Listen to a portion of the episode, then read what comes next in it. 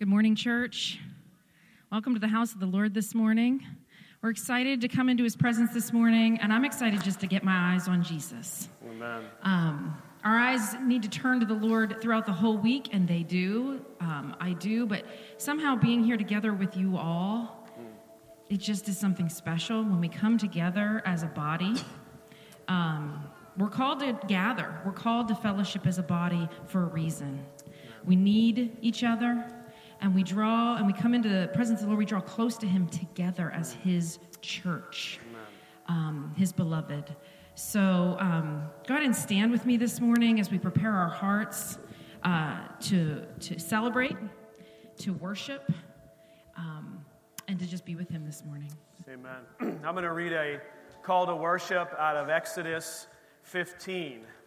But as I'm reading it, I want you to think of this phrase the entire time. The Lord shall reign forever and ever. Church, the Lord shall reign forever and ever. And it goes like this. It's out of Exodus 15. It's called the Song of Moses.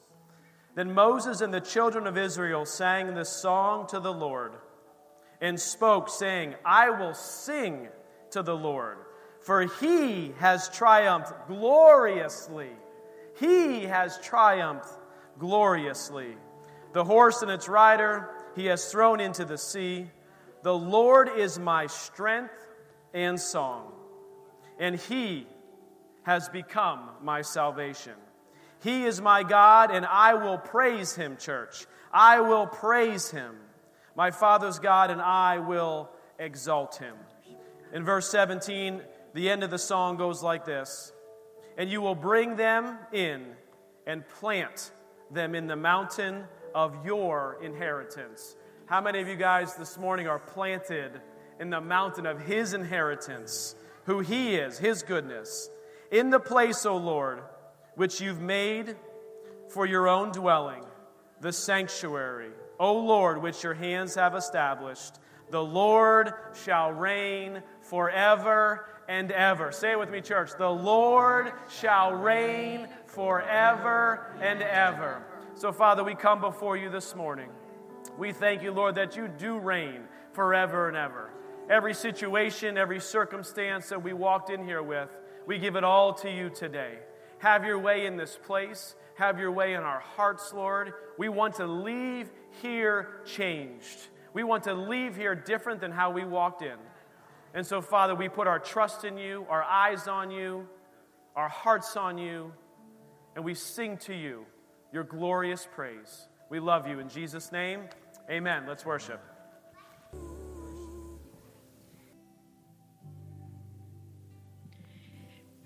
Jesus, our restorer, our redeemer, our savior, his body broken, his blood poured out. Church, the enemy comes only to steal, to kill, and to destroy. And in doing these things, he seeks to steal, to kill, and to destroy your faith in God. So when we come up against these things in life that break us, these things in life that wound us, he doesn't, the devil doesn't care whether you're rich or poor. Only that being one or the other would steal you from the kingdom. The devil doesn't care whether you're healthy or sick. Only that either one or the other will steal you away from the kingdom, will cause you to doubt the one true living God, will cause you to say, did he really say? Is he really going to show up? If he was good, this thing wouldn't happen. He is good. He is good. And because he is good, he will take that situation. He is going to take that circumstance, and he is going to pull together all of those broken pieces, and he is going to bring redemption. He is going to bring restoration.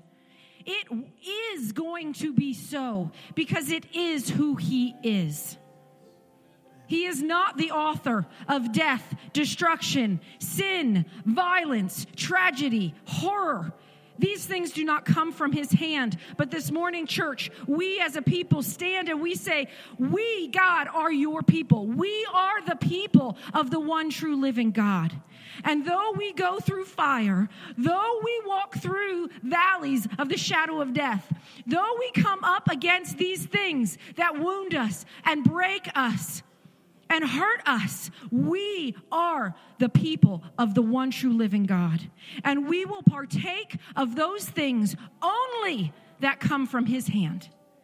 We will only partake of the Father's bread. We will only partake of the Father's bread. This morning, as we come to the communion table, as you pick up your elements and you walk back to your seats, hold on to them, because we're going to partake together. We're going to go into his word, and we're going to partake just as the 12 did, just as they did at the Last Supper. We're just going to sit and we're going to be with Jesus. This morning, I'm going to be the disciple who leans up against his chest. I'm just going to lean in, and there's room. He's broad. There's room. So as you come forward, the elements on the plate are gluten-free. You'll come down these aisles and circle back around to your seats. Don't turn right back around into the flow of traffic. And hold on to those elements, because we need his presence this morning. I love that we went into I love your presence. I sing that in the shower all the time. All the time. This morning, we are going to stand in his presence. We're going to partake of that which Jesus poured out to give us that impartation of grace this morning. Go ahead, I release you to come up and receive your elements. As we prepare to take communion together this morning, church, I'm just going to ask you to close your eyes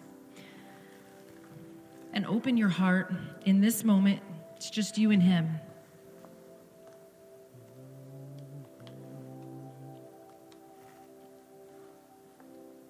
Just you and him this morning. Faith in God has everything to do with your heart, has everything to do with your heart, and trusting him in this moment that which you hold in your hand was broken and poured out for you alone in this moment, for you alone. Where is your heart this morning? He will come and he will meet with you. He will come into the darkest place. He wants to meet with you. Let's just take a moment to be honest with him this morning. Let's take a moment to show that we trust him. Let's just take a moment to have a conversation with Jesus this morning.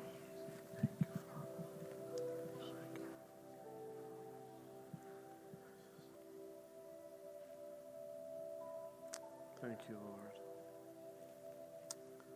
Thank you, Lord. Father, we just thank you for your presence. That as we meet as a large group, as a church, your presence is real and tangible. But Lord, we thank you that your presence is with us all the time.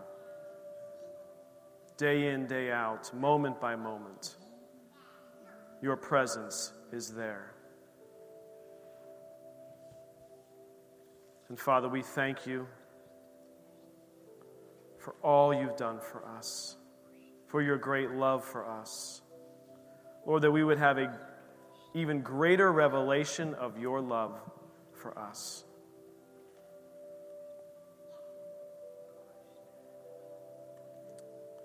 And Father, we don't take these elements lightly today. We don't take them out of routine.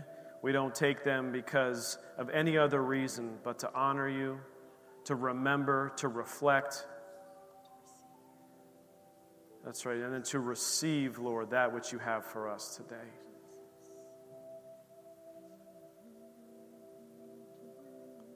A sacred time of a sacrament with you, Lord. Thank you, Lord. Thank you, Lord. The Bible says, "For I received from the Lord that which I also delivered to you, the Lord Jesus, on the same night in which he was betrayed, took bread, and when he had given thanks, he broke it. And he said, 'Take, eat. This is my body, which is broken for you. Do this in remembrance of me.'" Let us partake.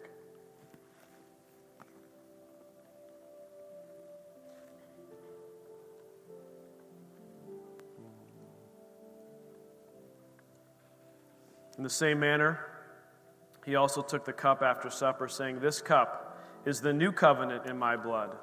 This do as often as you drink it in remembrance of me.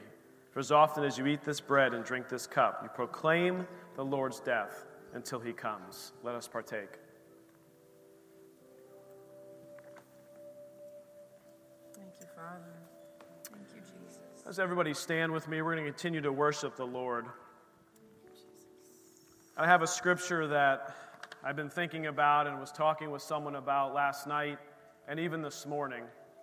We even sort of prayed with the worship team regarding it. It's out of Romans 8, verse 28. I know it's a common verse that many people may know or memorize, but let me just read it to you. "And we know that all things," church, "and we know that all things work together for good," because he is good, "to those who love God, to those who are called according to his purpose." So if you love God and you are called according to his purpose, this scripture is for you, which means no matter the situation, no matter the circumstance, God is working on your behalf. And we sing that song even when we don't feel it, he's working. And even when we don't see it, he's working. And church, I believe the Lord wants you to know this morning that he is working. Through situations that seem grim and dim and dark, he is working even in those circumstances. He is working to turn around all things together for good. You know what the word all means? It means all. It means everything. It means all of it. No matter the situation, all things. So if you walked in here this morning and you have one of those things that you are like, "Lord, I just need to trust you that you are working all things together for good." When we sing this last song, I just encourage you to come to the altar this morning. Just come to the altar as a step of faith, of walking out of your seats and stepping forward and saying, "Today, I'm trusting the Lord for this situation. I don't know how it's going to turn out. I don't understand the circumstances. I don't get it all up here in my head, but I'm trusting you with it this morning." Amen. So if that's you this morning, I just encourage you to come forward and just bring that situation to the altar. Amen. Let's worship.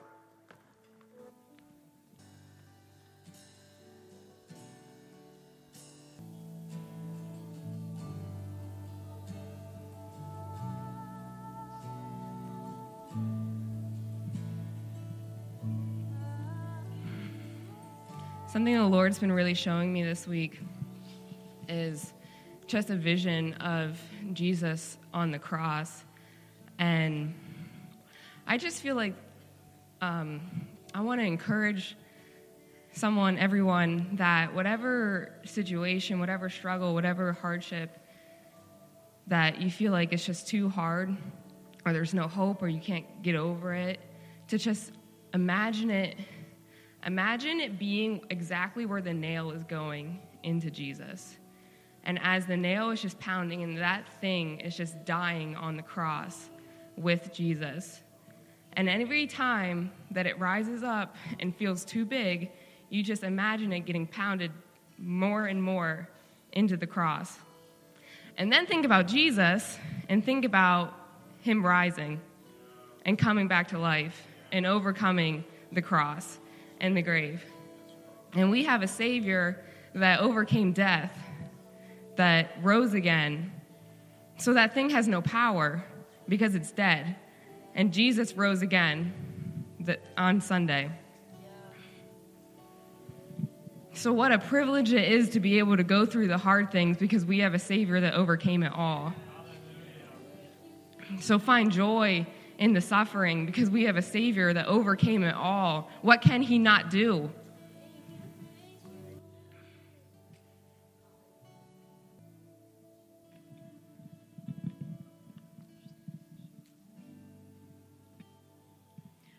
Before we went into that last worship song, this is part of my message. This whole service is my message. Faith has everything to do with your heart. Trust in the Lord. Trust him with your heart. You know, you don't have to rush through where you're at. Your grieving heart is not a problem for him. And you don't have to rush. You just have to turn your eyes to him, open your heart to him. I remember it was here in this church, in the lobby, there was a woman who was attending at that time, and she had miscarried a baby. And she just, her heart was broken. And she was standing there, and another woman was telling her about the statistics, like, well, this is really common, 1 in 4 women. And I walked up, and I didn't know what they were talking about at the time. And this woman was like, you know, she said to the other woman, "Welcome to the club. Like, this just happens." And this woman just looked at me, and I'm going to use a word here. It is what it is. I said, "Yeah, welcome to the club. It totally sucks." And her eyes filled with tears. She just hugged me. She's like, "Thank you for saying that, because this is awful." And sometimes we feel like we have to hurry, we have to rush, and we're not allowed to look at God and say, "What is going on? Why does this hurt so bad?" Or just say, "I hurt. I hurt." One of the most healing emails I ever wrote was to Jason, and the title of it was, "I hurt. My heart is just hurting. Why? Why this and why that?" And I didn't stay there. I didn't plant my seeds there. But boy, was it okay to just pour my heart out to someone who loved me? And ultimately, it was an email to Jesus and to Jason. And I woke up, and I kid you not, 2 days later, I felt a newness on the inside, a healing on the inside. So I think sometimes I'm not going to preach my message now. I think sometimes we rush to try to have the right response, the faith response, and we rush because we want to make sure that we don't get into something else. We want to do it right, and we want to please the Lord with our faith. But church, I just want to tell you that there is no faith. No, it's not true faith unless it flows from your heart. It's got to start in your heart. Faith starts in your heart where it's real, and that's where it's powerful.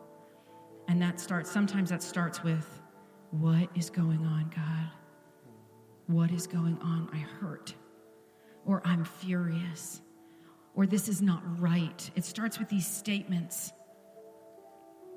And we invite him in, and we sit in that honesty. That's what we're sitting in. Not self-pity, not anger. We don't sit in anger. We don't stew. But we take a moment to be honest. And then if we're doing it with him, then we say, "But God," we go into, "But God. But you, O Lord, are my Redeemer. But you, O Lord, are my Comforter. But you, O God, are here with me in this. But I know, God, that you will work all things to good. Even this garbage, even this garbage that got tossed at my doorstep, I know my God will redeem. I know my God. This is how you go from heartache to faith to restoration." Okay, I'm done. I'm just preaching my message. It's the message of the morning, guys. Yeah. So I know that we're not the only ones struggling with some things this morning. I know that He's got a word for us from the Word today just to encourage us. Amen. And it's going to be a good word this morning. Amen. So I want to close with this scripture before we dismiss for break. It's just something as you were talking. It says, "My brethren, count it all joy," and I think Al referenced this too. "Count it all joy when you fall into various trials." I think we read that verse, and we look at that word joy, and we're just like, wow, man, like, am I failing if I'm not jumping up and down, like, super excited that I'm going through another trial in my life? Like, woohoo, this is fantastic, you know, another problem at work, hallelujah. Like, I think we miss with the context of what the Lord is trying to tell us there. And it's exactly what Elle was saying, is that we can count it all joy only because we know He is with us in that trial. He is with us in that circumstance. And we count joy only because we know that we are not alone in it.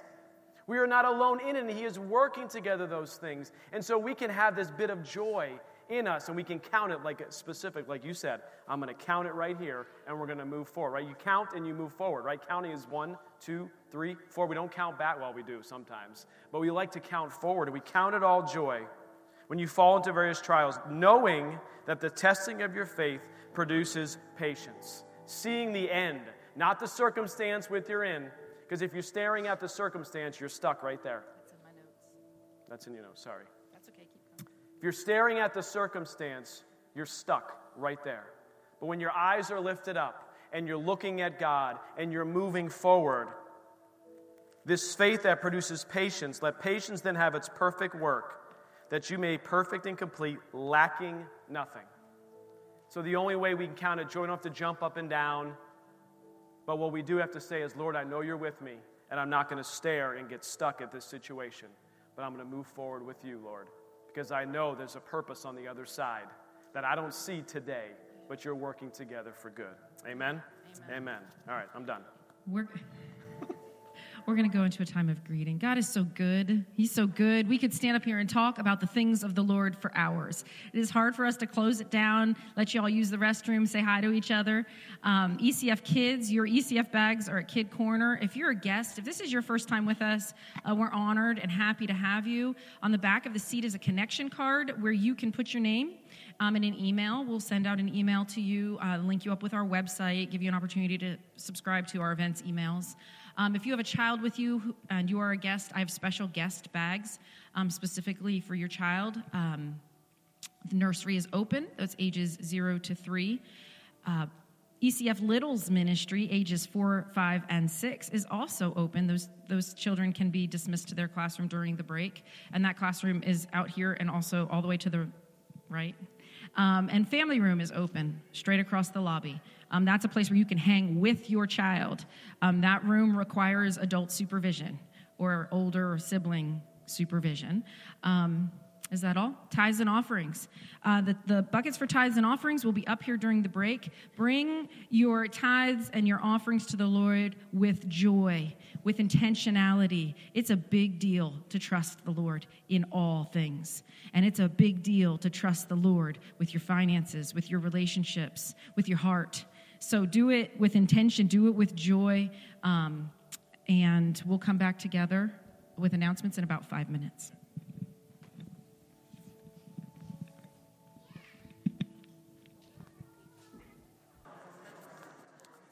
All right, church. Hello, hello, hello. How's everybody doing? All right, I have to figure out how to get everyone's attention. I don't normally do the announcement, so I'm about to give you our softball team update.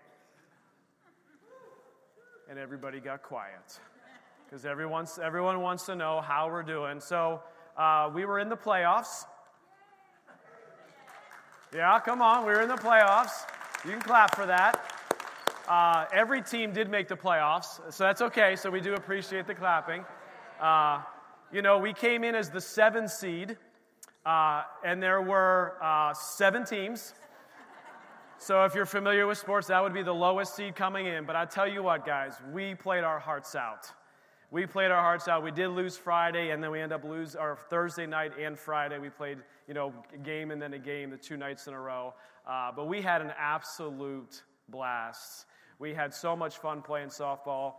We would text each other all through the week about how sore we were. The problem with my hip and my knee, and what about your calf? I got a concussion 2 weeks ago, right? It's like, how's your head doing? Like, I mean, it was a tough season physically, but relationally, it was absolutely amazing. We had an incredible time. And at the end, we all kind of gathered after that last game. We just shared our hearts and how much that meant to us as a softball team. So we really enjoyed it. I know it threw a little bit of a hitch into summer nights sometimes because we were doing summer nights here and summer nights there.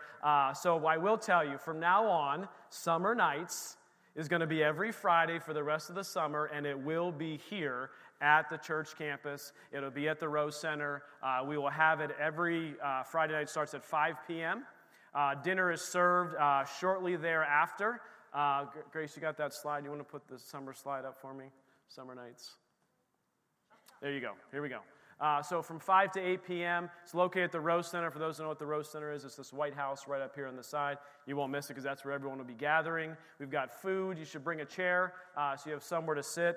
Food served around 5:30, and we have a great time. So we're really looking forward to everybody getting back together. Rest of the summer, no more location changes due to softball games. We will be at the Rose Center for the rest of the summer. So I just encourage you to come out to that.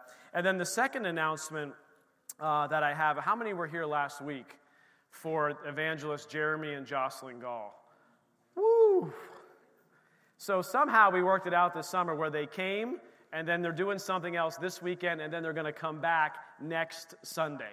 So for everybody who was here this past Sunday knows the anointing and the power of God fell on the church service. We had just people miraculously healed. There was testimony after testimony of God's healing power right there during the church service. And it was just an incredible time. So I'd encourage you to come out next week. I'd encourage you to invite somebody. Maybe you have an unsaved friend or a family member, or maybe someone who's just dealing with a physical challenge right now in their life, or emotional or any type of challenge. It's basically everybody. Okay? So invite somebody next week. I just encourage you to invite somebody out. And just I'm looking forward to what Reverend Jeremy and Jocelyn Gall have to share next week. Amen? It's going to be a great time. And I will tell you this, guys. We have been having, Ryan had said something to me at the break about prophesying. And I really feel in my heart that the Lord is saying to us as a church, we have not because we ask not. We have not because we ask not. And I believe that the Lord is calling us to begin to ask for bigger things. And to begin to ask and to see and to not be surprised when miracles, when signs and wonders begin to occur right in front of our eyes.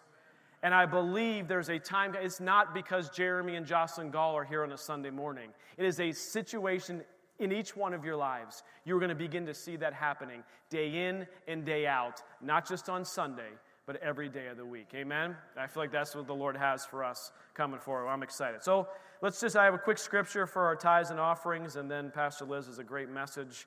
I know she's ready to share with us this morning. It's out of Proverbs 16. It says, a man's heart plans his ways.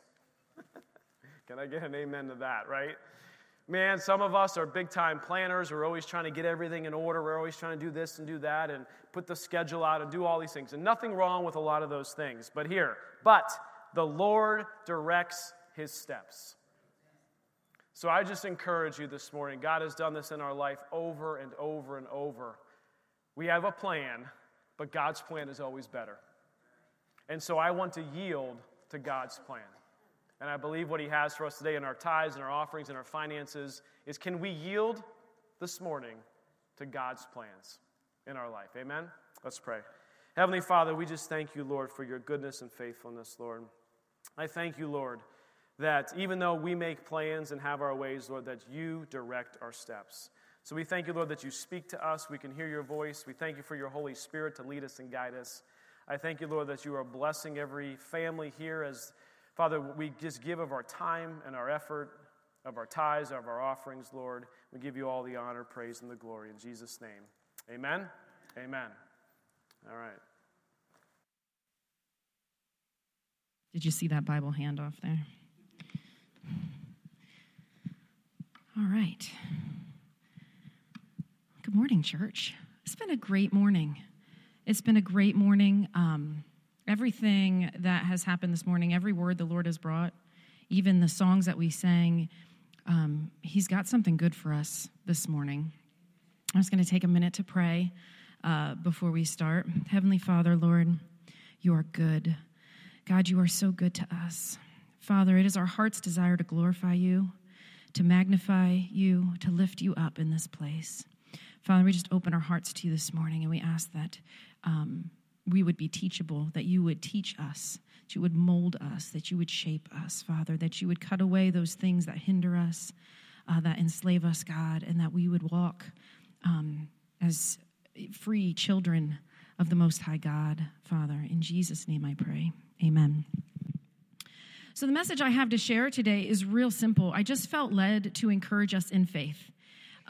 Jeremy was here last week. He's coming next week. And, you know, we adore Jeremy and Jocelyn. We spend a lot of time with them. We meet, we go out. They are as fun and as loud in a restaurant as they are here. They are awesome. We have so much fun with them. But you know, it is the Holy Spirit. It is the Holy Spirit that moves with power.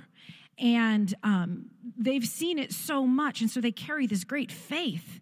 They've seen it. And they speak it, they share it. We overcome by the blood of the Lamb and the words of our testimony. I love that Jeremy comes, and he comes up with such passion, and he just shares testimonies. He just points to Jesus over and over and over and over. And so this morning, I'm just going to, it's like I said to Jason, I'm just going to be a little faith bridge from one Sunday to the next Sunday. And it's my honor to do that. The scripture that we're really just going to start with, I just have two this morning, Hebrews 11, verse 1, if you want to turn there, or I believe my daughter has that up behind me. Now, faith is the substance or confidence of things hoped for, the evidence of things not seen. So it's the confidence of things hoped for, or the evidence, or the proof of things unseen. Faith is knowing who God is. This whole word points and is to show us who God is. And we're so privileged to have it. We're so privileged to have it in our hands. We're so privileged to be able to visit it over and over and over and see it in black and white. Go to Ollie's. Man, they got Bibles everywhere. And it's such a privilege that they don't have in other countries. They rip Bibles, and each person gets a page, and they hide it. And if they're caught with it, the consequences are severe. It's such a privilege. Faith is knowing who God is. It is certainty about who he is. It's confidence in who he is. If you're fully rooted in who God is, then you're not surprised when God does what he does, which is what Jeremy talked about last week. He was in Acts chapter 3, where Paul had done this miracle, and he said, "Why do you marvel at this? Why are you surprised at this?" And did this phenomenal miracle. But he says, this has nothing to do with us. Jeremy would stand here and say, "I just believe God. I just believe God, and I expect God to be God, and so God shows up, and God is God." If you're fully rooted in who God is, then you're not surprised when God does what he does, when he does what he do. What he does comes from who he is. He is a promise keeper, and so he keeps all his promises. He is the healer, and so he heals the sick and the brokenhearted. He is love. That's who he is. And so he forgives our sins. He saves our souls. He gives us eternal life through Jesus, and he calls us his children. He is faithful. He is good. And so he walks with us through trials and tribulations and the pain that exists in this life on earth. He leads us, he guides us, he comforts us, he strengthens us, he grieves with us, he provides for us. All these things, he does these things because who he is who he is, and it does not change. It does not change. You know, my kids are never surprised when I put dinner on the table.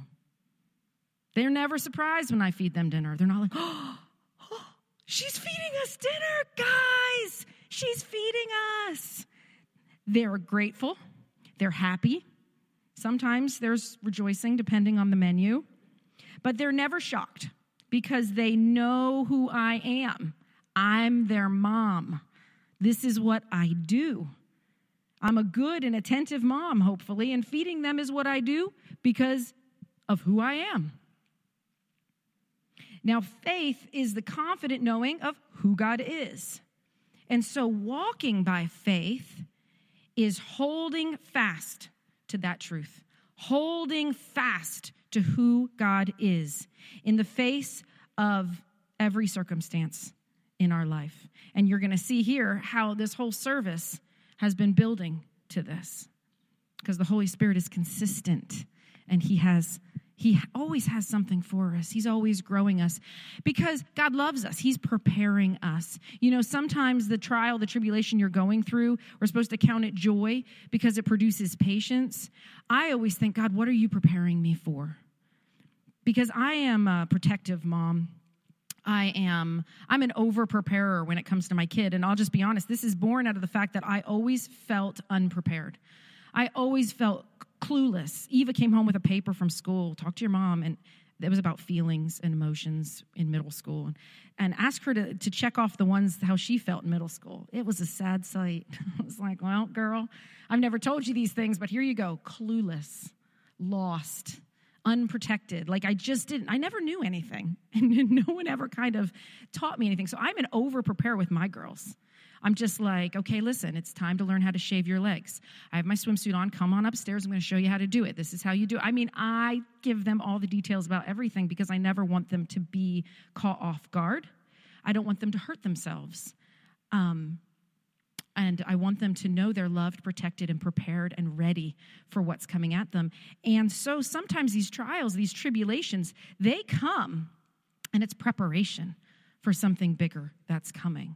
Because God sees the end from the beginning. He knit us together. As we were worshiping, he told me this. He said, Liz, I knit together every human being of all time. Each one passed through his care. Each one. From the most evil one to his son Jesus. Did he knit Jesus together in the womb of Mary? That's an interesting question. I mean, Jesus just didn't appear there. God followed the rules of development. I mean, I wasn't there, but I'm pretty sure because he's consistent and he's not magic. He doesn't operate by magic. That's not how he does. He operates on who he is. So holding fast to the truth of who God is in the face of these very real circumstances of our life, what we see, what we feel, and what we experience in this life does not change who God is.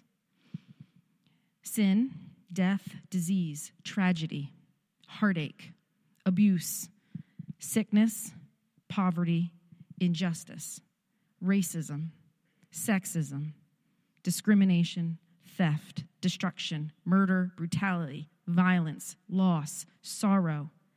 These things do not come from his hand.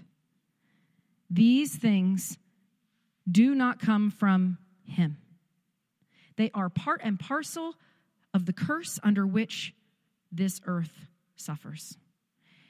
And gosh, we live on this earth and we suffer. We suffer side by side with those who don't know him. Why is the gospel so urgent? Why is it so powerful? Why is it so unbelievably joyous? Because the suffering is for real. These things are for real. And he is the way. Jesus is the way out, over, and through it. Jesus is the truth that brings freedom from the curse. He is the life that conquers death and makes the way for us to victory. These things do not change who he is. Psalm 37 says to rest in the Lord and wait patiently for him. In verse 8, it says, do not fret, it only causes harm. So when those circumstances, those feelings, that your pain, your experiences, if you begin to stew, when they begin to draw on you and you begin to feel, you begin to question who God is, you need to stand and say who God is doesn't change. I have a very visual mind. I come up with analogies for everything. I'm like a website for analogies, and like, I need an analogy for this. I was like, well, how about this? Well, no, and I never know if they're going to quite work until I say them. Sometimes I have to say them out loud to hear if it works. But in my own life, there are some things I learned about God through experience, and they're like flags planted, big ones, like big flagpoles. They don't budge. It doesn't matter what hurricane is blowing through my life. These truths do not budge. And there are seasons of my life where I have felt like Pastor Jason said in the song Waymaker, even though I don't see it, he's working. Even though I don't feel it, he's working. I've had some times in my life where I felt like, I don't know if it's like Dorothy in The Wizard of Oz or if it's like Helen Hunt and Twister. Like, I felt like I'm holding onto this pole and I'm literally parallel to the ground, and there's just things whipping by me, and my life just it's in a hurricane, but I am holding fast to this pole, and I look up and there's the flag that I've raised, and it says God is good. There's another one that says God is faithful, i.e. he will never leave me. He will never forsake me. He will never reject me. And I hold on to these truths. I run to them, and sometimes, I wrap my arms around multiple poles, but I run to the truth that holds me fast in life circumstances. I do not let the circumstances weaken my pole. I'll tell you, sometimes I go through circumstances and I'm just mad. I'm mad. And I don't want the polls. You know what? I feel like you could have done something about this if you'd wanted to. That is just stinking thinking. That is the thinking of someone who struggles to receive love and doesn't understand the goodness and the heart of God for his children. The depth of love. And eventually I loosen up and I run to the pole. I know you will never leave me or forsake me. I know you will never reject me. I know that you are preparing me for bigger things. I know that you are growing my faith. I know that you are knitting me together even now in my walk. What we see and how we feel and our experiences do not change who God is. You will find him in the midst of every circumstance if you seek him. This morning I talked about sitting in your feelings. I think this is so important, and I'm gonna get there in my notes about your heart. Faith is tied to your heart. It is intricately connected. You cannot parse it out. You cannot have true faith if you do not go to God in truth. If you are trying to fill in the blank, anything. If you're trying to be, if you're trying to say the right things, if you're trying, then you're not being. You can just be with him and invite him in and seek him. In your anger, seek him. In your grief, seek him. In your pain, in your sin, seek him. So often, somehow the message has become that if you are just in sin, that you need to clean yourself up before you come to God. Are we, and I'll ask this of myself as a leader of a church, I'll ask this of the elders, what kind of culture do we have in this church? Are we a place where the sinner can come? Are we a place where grace is evident? Are we a place where space is evident, or must they be proper before they come in? Must they be a Republican to grace the altar, or will we give them time? Just kidding about that one in particular. I'm kidding about that one in particular. But must they be acceptable? Like, must they be perfectly kind every time you talk to them? Or do they have space? Do they have space sometimes to say things that are a little like, that was a little off, and you let it go? Are we? That's what grace is. Grace is just letting it go and trusting that God is at work in their life, trusting that the Holy Spirit is at work in their life, and that your name isn't the Holy Spirit. That's what grace and space is in our house. Grace and space is one of the Ackerman keys to a happy marriage. We talk about it with every premarital couple we talk to. It is foundational, mostly because I needed so much grace and space, and I needed safety, and I needed unconditional love. And then after 11 years of receiving that so beautifully, then it was his turn. Then he needed a lot of grace and space and unconditional love. And our marriage has been, it's just been so strong because of that. But are we a church where a sinner can come, where someone who's struggling can come, an ugly cry? And we don't assume that, their life must be really a mess. Maybe. No messier than mine, I can assure you. And I know I've said this a lot of times. There was a period in my life where I had lost two babies in one summer, and I was right up here. And every Sunday, we used to sit in the back because we had lots of little kids, and every Sunday I would resist, I'm not going to cry in front of all these people. And I was just, Lord, I am tired of being a hot mess in front of people. It's not fair. Why do I always have to be the hot mess married to the shiny penny? I just don't I just don't like it. And every Sunday, man, I'm a worshiper. And my heart within 5 minutes would just begin to melt, and up I would come, and I would weep. There was so much sorrow and so much grief, and I would just weep and weep. And a good friend, but after the second or third Sunday, she came up, and she was concerned about me. She's like, Liz, are you okay? It was Rochelle Reynolds. I said, Rochelle, girl, if you don't see me up there, then I'm probably not okay. So long as I'm up here, so long as I'm pouring my heart out before the Lord, I'm okay. So the minute you see me standing there stoic, trying to hold it in, then you need to worry. Then you need to reach out and make sure I'm being real with God. Make sure I'm living from my heart with the Lord. So in your sin, seek him. In your need, your weakness, weariness, seek him. In your failure, seek him. In the day of trouble, seek the Lord. And then rest in who he is. Eyes on who he is, on Jesus, and off of the circumstance. Oh, I didn't bring my phone up. There was a worship song on this morning as I was getting ready for church, and then I came into church, and I was up here singing, or I wasn't singing, I was praying, and a song came on, and it was the same song. And before I left the house, no, guys, it's in there. Keep going. It's like men's eyes get blinded when they open a purse, right? They open the purse, and they can see nothing. It's just like a big black hole, and it's literally right there, but they can't see it. Before I left the house, I felt the Lord say, find the lyrics to that song. So we're talking about when life, all these circumstances, they don't change who God is. And that's the key to walking in faith. It's the key to holding on to your faith.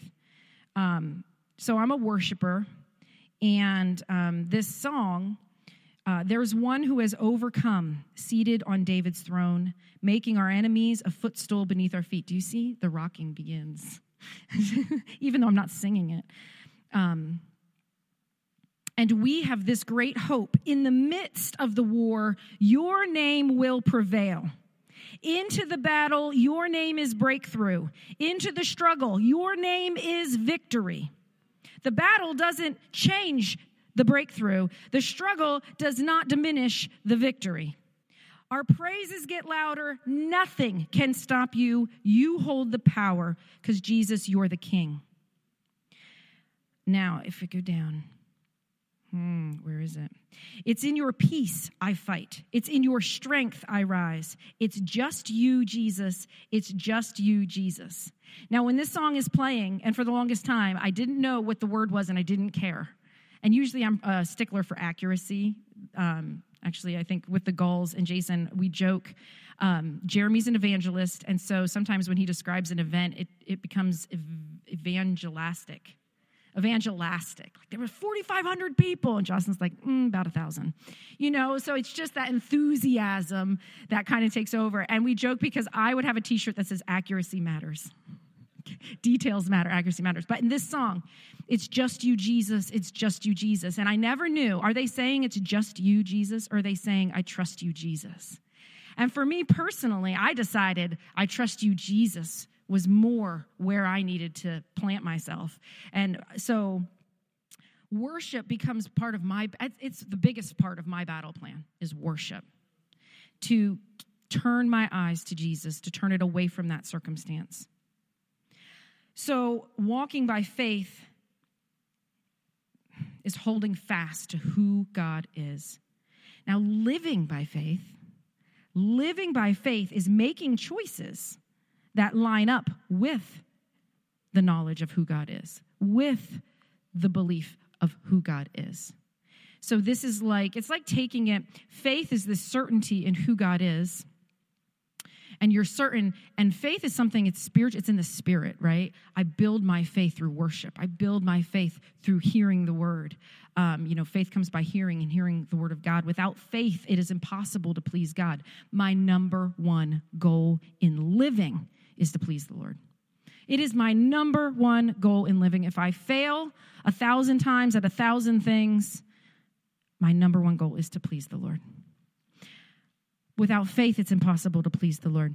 So it's in your spirit, but then we also, the circumstances come and we have to turn our mind, we have to renew our mind according to the word. So the battle comes to our mind and our thoughts, and what about this, and what about this, and what about this?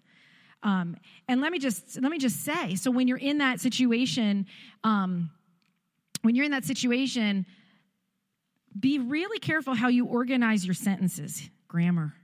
I'm reading a book. I do a book each day. It's called Sheltering Mercy. It's prayers based on the Psalms. And it's like the prayers are Psalms themselves. And it's like poetry. And it's, I love the Psalms because it's like poetry and song. And this book, there's a line. It says, "May I be fluent in the grammar of grace." Oh, and I swoon. Yes, God, may I be fluent in the grammar of grace. So how you arrange your sentences in your mind, is it, I know God is good, but this bad thing is happening? Or is it, this bad thing is happening, but I know that God is good? That's not even in my notes. That one is for free. That's from the Holy Spirit. Pay attention to your thoughts. He doesn't condemn you for the questions. He doesn't condemn you for anything. Church, can we get a hold of that? There is no condemnation in Christ Jesus. You're angry at God. He's not mad at you for that. He's with you. He's walking you through it. You're mired down in self-pity. You're mired down in your sin. Loves you. He is your way. He will never not be the way out for you in any situation, in any circumstance. Pay attention to how you are framing your thoughts in this walk of faith. So the battle is in the mind, and then it comes out in our actions. So living by faith is making choices that line up with the knowledge of God, and this is big, church. I want you to get this. So Proverbs 3, 5, and 6. I have counseled people on the brink of sanity, which I have visited that place. It is a wretched place. I have counseled people with this simple scripture, and it has helped to turn them around. This scripture, which is like Sunday school for those of us who've walked with the Lord. Trust in the Lord with all your heart, and lean not on your own understanding. In all your ways acknowledge him, or submit to him, and he will direct your path. Our faith is revealed in our choices and in our actions and in our reactions. I know where my faith is based on how I react to things. And I'm always growing in faith. Church, can we give ourselves and every other person on the planet to be growing in faith? Everyone gets to be growing in faith. My mom has a phrase she likes to say. It's, "This is killing me. This is killing me." Do you know, I want to say, the fact that you say that so much is killing you. Please stop saying that. But do you know, I said that to her once, and like she wrinkled up her face, and I knew what I had done wrong.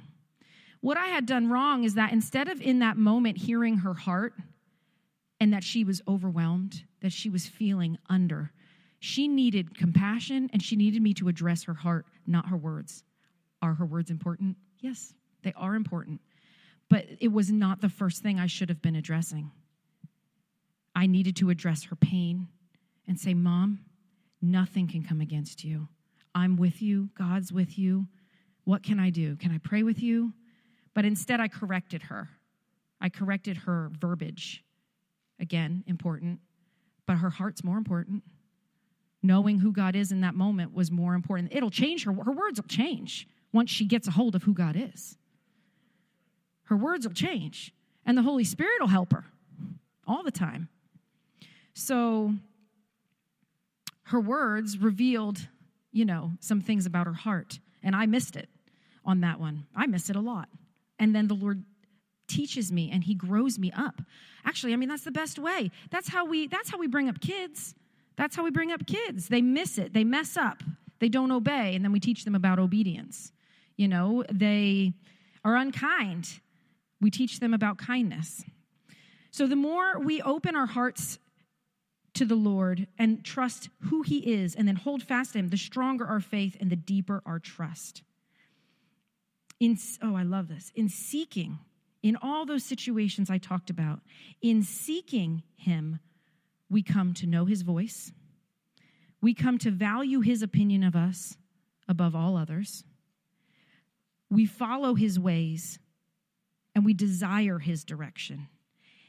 And after all those things, we feel the firmness of himself under our feet as we walk.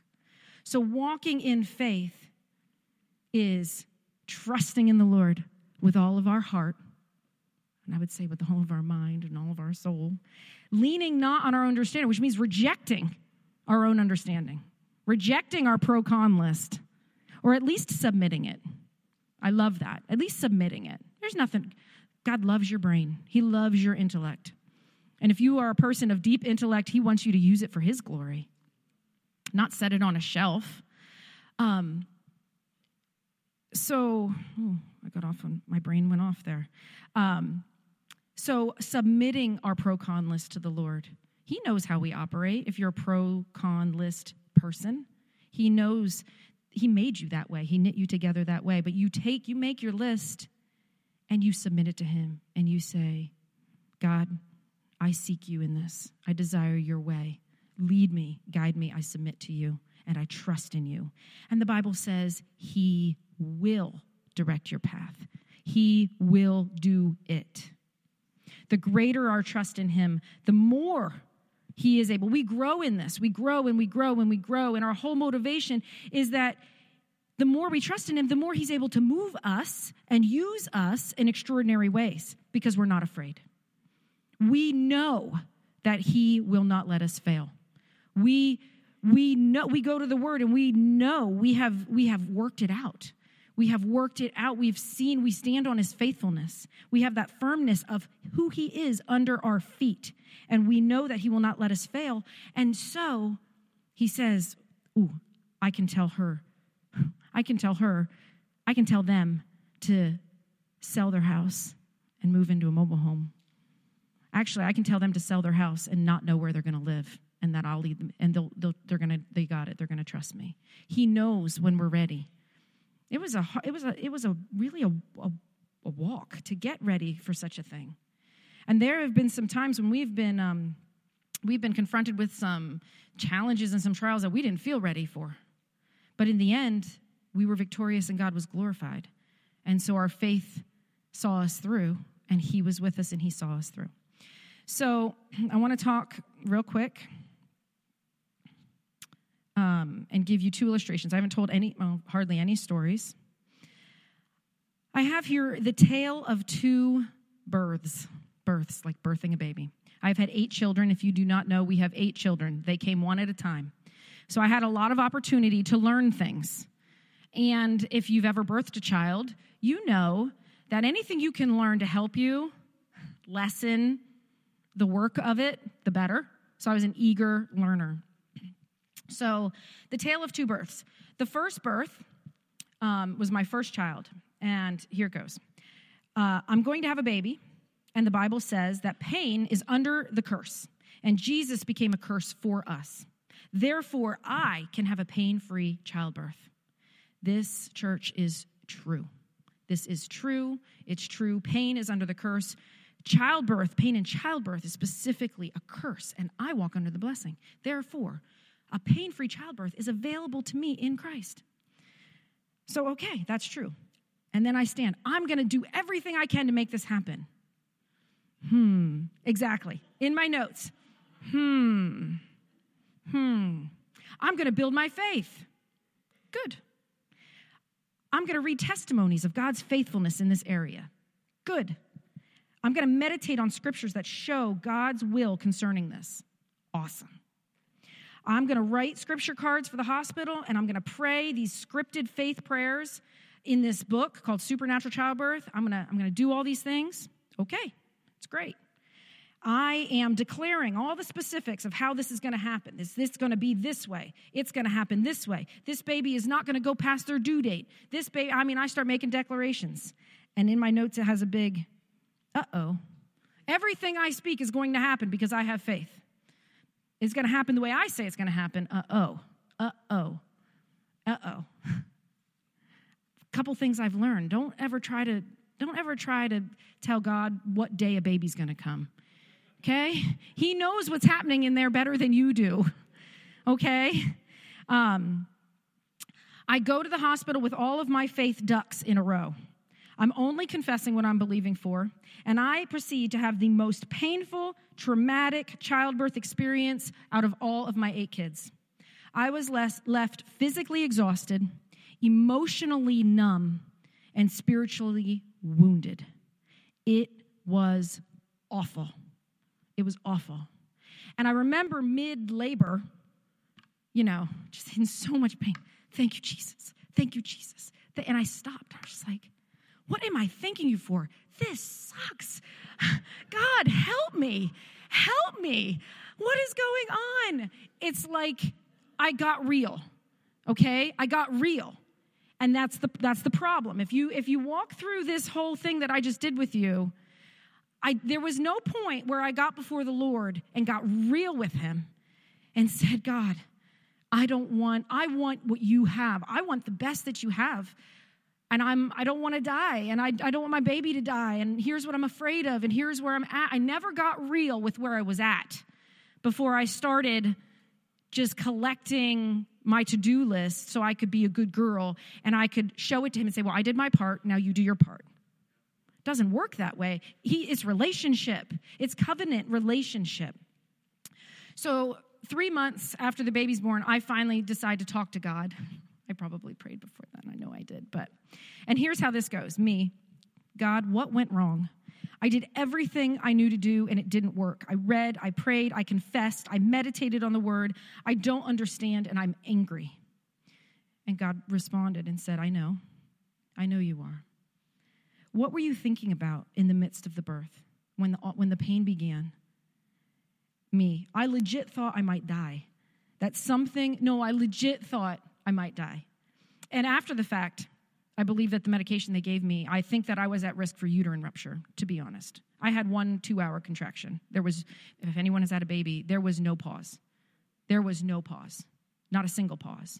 And the nurse just yelled at me and told me I was being ridiculous.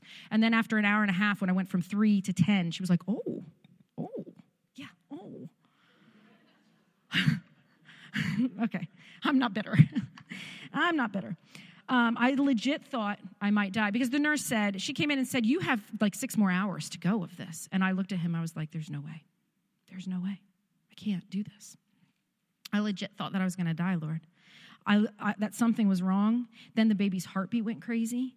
They lost her heartbeat. I almost had to have a C-section. He started praying in the spirit out loud. And I finished, and God said, fear of death. And I said, yeah. And I just started crying. I said, when that pain hit, all I thought was, this isn't working. It's not working. It's not working. I'm trying to have faith. And God, I was trying so hard, but no, I was not believing. I was so scared of dying. And I said to him, I was like, I can do better. I was like, God, we need to do better next time. I was like, okay, I need to do better next time. It has to be better next time. So here's the story of birth number 2, which was just a short 18 months later. I sat with the Lord, and I had an honest prayer with the Lord, and a lot was said during that prayer. One specific thing was, I think, the prayer of every mom having a second baby. God, how am I ever going to love this child as much as this child? This child is just everything. So I focused on one thing. I was like, God, make her beautiful.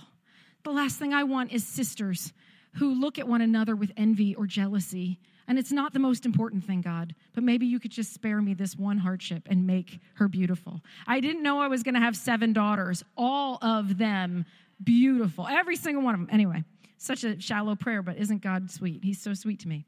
So here's how it goes. It's like, okay, God, I have no scripture cards. I didn't reread the Supernatural Childbirth book, and I haven't read any of those awesome prayers over this birth, mostly because I'm chasing a toddler around now.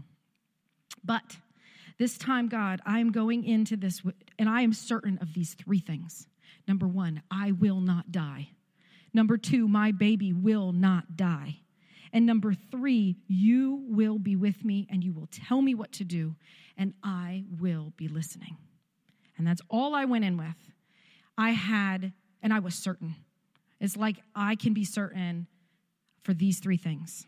So I go to the hospital with my tiny little bit of faith, with my 3 things, not the whole book, as small of a book as it was. But I have my tiny little faith, but it's all mine. It's all mine. I'm trusting that he will be with me, not do something spectacular for me, but that his being with me will produce the extraordinary, because he is extraordinary, that he will be with me, trusting that he will speak. So after 1 hour, he tells me, sing. I'm not super keen on singing in front of people, but I begin to sing. And for 2 hours, I sing. And I sing all manner of songs, but I really focus into these kids' songs from Psalty's Kids Praise. I'm going to jump down, turn around, touch the ground, praise my Lord. And for 2 hours, I'm goofing off with Jason, and I'm laughing. I deliver a baby with little pushing, and the greatest feeling of joy that I have ever experienced on this earth. I've never experienced anything like it since. There was a joy when that girl came out. It was overwhelming. If heaven feels even if it's just even a fraction, a drop of what heaven feels like, I'm telling you, it was overwhelming joy. I had a pain-free childbirth. The nurses were in awe for days, and they spread the story from one shift to the next. They had never seen anything like it. God was with me. I listened for his voice. I did what he told me to do. I believed in him. I had faith in him to show up, to speak to me, to be with me. I shifted my focus, and I shifted my faith. The story of the first birth, I was having faith in my faith. I had faith in my faith. I had faith in all the acts of faith. So the second time, I didn't put my faith in my confessions. I didn't put my faith in my scripture cards. I didn't put my faith in my prayers. I didn't put my faith in my anything. Only him. Only him. And I would say I abandoned myself to him. I love saying that. I'd say it to my children. I will never abandon my children, but in one way, I abandon them to the care of the Lord. I release them fully. That's what I mean by that word. That's a kind of a triggery, charged word. I release them fully. I released myself to the Lord. I believed in who he promised to be for me in that room. Faith has everything to do with our hearts, with being real and getting real about where we are, on what do I really believe right now, God? And I've heard stories about Kenneth Hagin. I feel like it was Kenneth Hagin, like in the prayer lines. And it's just like, can you believe this? Okay, no, I can't believe it. Okay, well, can you believe this? And he'd keep just breaking it down until he could get someone to really solidly believe. Well, I don't know if I can believe that God is going to completely heal me. Well, do you believe that God can completely heal, like he did with this? In this, I believe fully that he can heal. Like he would work with them, he'd walk them through it, and he would find the point of their faith. And then you stand there honestly before God and say, this is where I am, God, and this is what I know. This is what I know. In times of trouble, instead of, oh no, it's not working, or I don't know, now what? What do I do now? Okay, we're gonna make a list, or I'm gonna call my mom, or I'm gonna see what Pastor Jason has to say about this. Some of those things are not bad things, but we need to run to the Lord. We need to run to the Lord, and we need to seek him in all of our ways. We need to seek his counsel in every question, in every issue, in every problem. Jake, if you want to come back up. My oldest daughter just recently had a decision that she needed to make. And she told me, she's like, Mom, I've been praying about it daily, and I'm not getting anything. I don't know which way to go. And I said to her, she said, this is where I'm at. She said, if I make this decision, I'm going to kind of put this person off. I'm going to offend them. It's not going to look good because I said I was going to do this, and now I just don't have peace about doing it. I don't have peace about signing this contract that I've been working toward my whole entire career, this thing that I've wanted more than anything else, and here it sits. But I have no peace about signing it. But if I do sign it, I'm afraid that it's not the right thing to do, and that I just don't know which way to go, and I keep praying, and I'm not hearing anything. And I said to her, this week we will go to the worship night together, and this week between the worship night and Sunday morning, you will ask the Lord, and he will answer you. And in church, I'll tell you what, guys, here's a real practical thing. When Jason and I have a decision to make, when we're unsure, and there's so many times we're unsure, after earnest seeking, we don't know. We always will seek him during church, and he will always answer. And do you want to know why? Because in his presence, fear disappears. All of those little concerns, all the cons or the pros or whatever it is that's trying to move you, it all fades away. And in worship, I'm not afraid. Every time we thought we were going to be done having kids, I would be standing in church, and the Lord would just bubble up in my heart. I would come so weary. Raising 8 kids is legit for real, okay? I'm not, oh, you must have extra patience. No, I don't. I got just as much as y'all. But it would bubble up, and I would lean over, and I would just feel like, we're not done. We're not done yet. So she came, and she knelt, and she worshiped. And afterwards, Jason and I said, what did you hear? I heard this. I was like, okay, let's wait for tomorrow and see if he brings clarity to that. The next day, the Lord asked her a question. That is what he does. He asks us questions that challenge our assumptions about him, about who he is. Do you think that this path is the only way for me to get you from where you are to where you dream to be? That was her fear.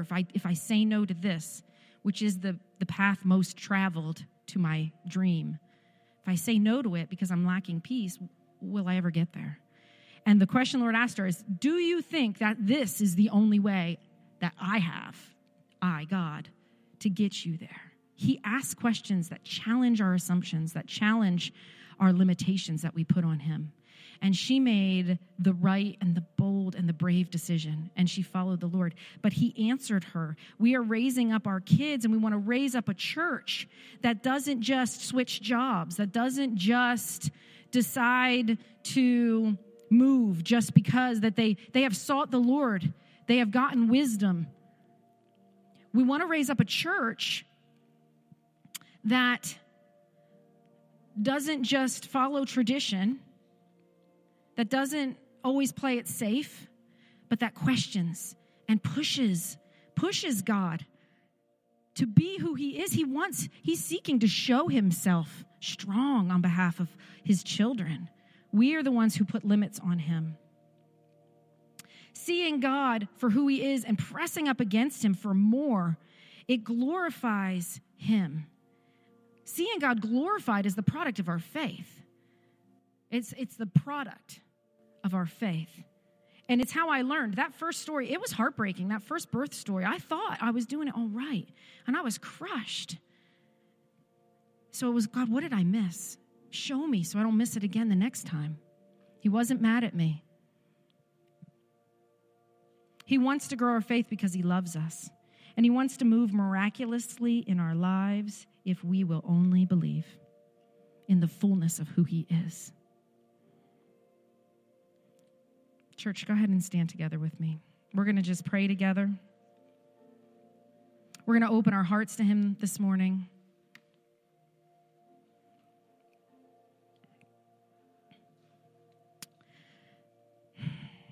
Just open your heart to him this morning. Just close your eyes. Think about who he is. Who has he been to you? Think about his faithfulness. Last night, my family was sleeping, and I was weeping, overwhelmed by the faithfulness of God, his goodness to me. Thank you, Father. Father, I thank you for Jesus. I thank you for showing us who you are. I thank you for your word. We hide it in our hearts, Lord God, that we might not sin against you. We set our hearts on you, God. You are the unchanging one. It is you alone whom we seek. In you alone do we place our trust. And in the abundance and riches of your love, we open our hearts to you this morning, Father. Teach us, God. Correct us, Father. Show us those areas where our faith is weak or misplaced. Show us those areas where we are relying on our own understanding. Come and make our paths straight. Shake us up, Lord. Shake up our thinking, our reasoning, our traditions, and our modes of operation, God. We ask all of this, Lord, that you might be glorified in us and through us. We ask all of this, God, that the world would see who you are reflected in your church, and that they would be in awe of what they see, and that the stories would pass from person to person. God, we need you to soften our hearts. We need you to realign us to your truth. We need you to be the firmness under our feet. We need you to firm up our faith that we might grow in grace for one another's imperfections, that we might make space for human weakness. Open our eyes, God, to see as you see and to love as you love. Father, we seek your face this morning, God. We seek your truth this morning, God. Father, connect us to our hearts in truth, God. No longer are we going to just push away. No longer are we going to look away. But Father, we trust you. We're going to look and see where we are at and where we want to be, God, and we are going to walk it out. We trust you, God. We trust you this morning, Lord. Who you are is all that we desire. Have your way in our hearts, God. Have our way in our hearts, God. Have your way. Thank you, Jesus. In Jesus' name I pray. Amen. If you need prayer this morning, we will have people up here who are honored to pray for you. Do you know it's an honor to pray for one another? To come alongside one another? You know that the faith walk is not a lonely walk. It can't be. You'll never grow. You'll never get to where you need to be. If you've been going around the same mountain for a good long time and you're sick of it, come up and partner. Come up and be humble and open and say, I'm struggling. I hurt. Man, that was a hard email for me to write. But when I wrote it, I moved from I'm mad to I hurt. And healing happened. So come up for prayer. Be dismissed, church. We love you, and enjoy the rest of your day.